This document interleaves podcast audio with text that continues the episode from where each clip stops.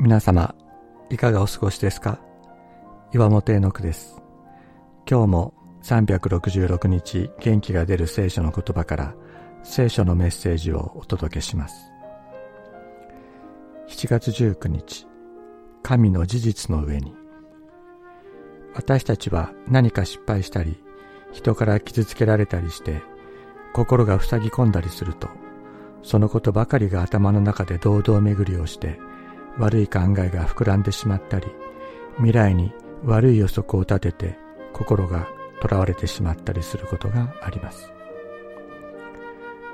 そんな時、神様がなさったすべてのこと、神様の御業に思いを巡らせるようにと聖書は教えます。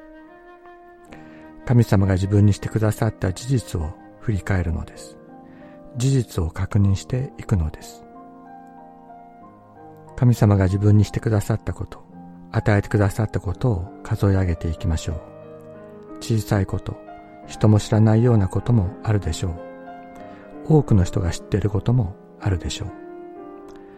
人を通して神様が備えてくださったこともあります。多くの人が自分を支えてくれている。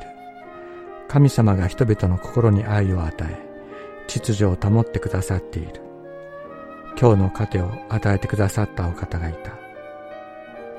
このように考えていくうちに自分の心の波が収まってくるのに気がつきます。今のこの状況の中にも働く神様の事実がある。それは何でしょうか？私はあなたのなさったすべてのことに思いを巡らし、あなたの見業を静かに考えます。詩編77編12節。